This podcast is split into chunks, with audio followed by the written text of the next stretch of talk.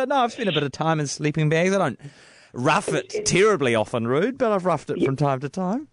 That's lovely to hear because some of our insects do this all the time, and I just thought we, would never look at it because things, some of these you see a lot at this time of the year, and I'll, I'll give you an example. There's two or three. There's quite a few different species mm. of hmm. case moth in New Zealand, but the one most people see in their garden is quite a long thing, say three inches long and grey, made of silk, and in the in those bags, those caterpillars weave things like little branches and, oh. and bits of leaves and all that. Right.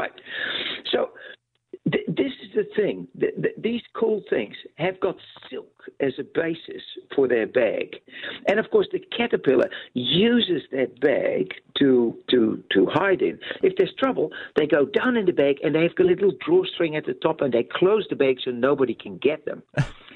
kind of like a sleeping bag like like like a bit at the top. You can just yeah, you can drawstring yeah. it off.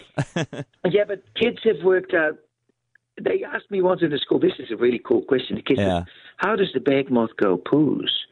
Oh, and how does the bag moth? go poos because it's got a drawstring at the bottom as well. So it opens, it does a poo, oh. and then ah. closes it up. It's oh, like that's very convenient. Yeah. yeah, yeah, yeah, yeah. So, so this is these these things have got a lot of lovely little stories to tell.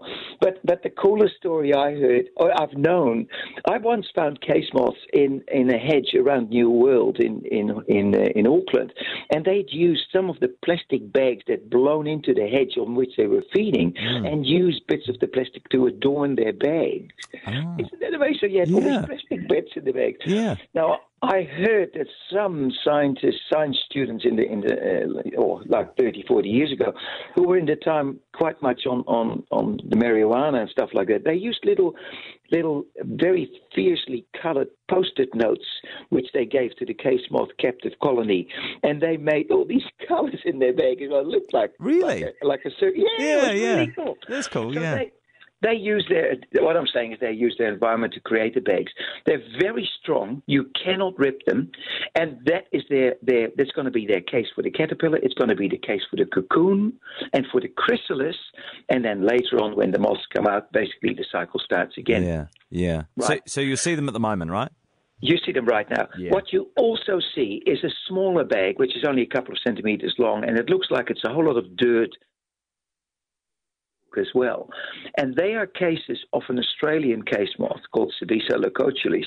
And that is a really funny thing because it doesn't eat plants. Mm. It eats grime and dirt and, and algae and moss and lichens and things like that. So I call that the living and breathing wet and forget grub, if you like, because it cleans your deck. It's yeah. amazing. Oh, yeah, that's, when, that's incredible. Yeah when these things have finally gone through their life cycle, you get the most gorgeous female and male moth. The female is blue and orange, iridescent, about oh about eight millimeters long, mm. and the male is orange and brown and flies, and they run around like little idiots, like little jewels. It's just always in March. Yeah, that's when I get the calls. Yeah. what is that thing? What is that beautiful thing?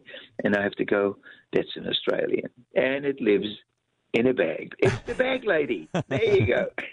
Very good. Thank you so much, Ruud. You have yourself a splendid weekend, and we will catch you again next uh, Saturday morning for our final show of 2020.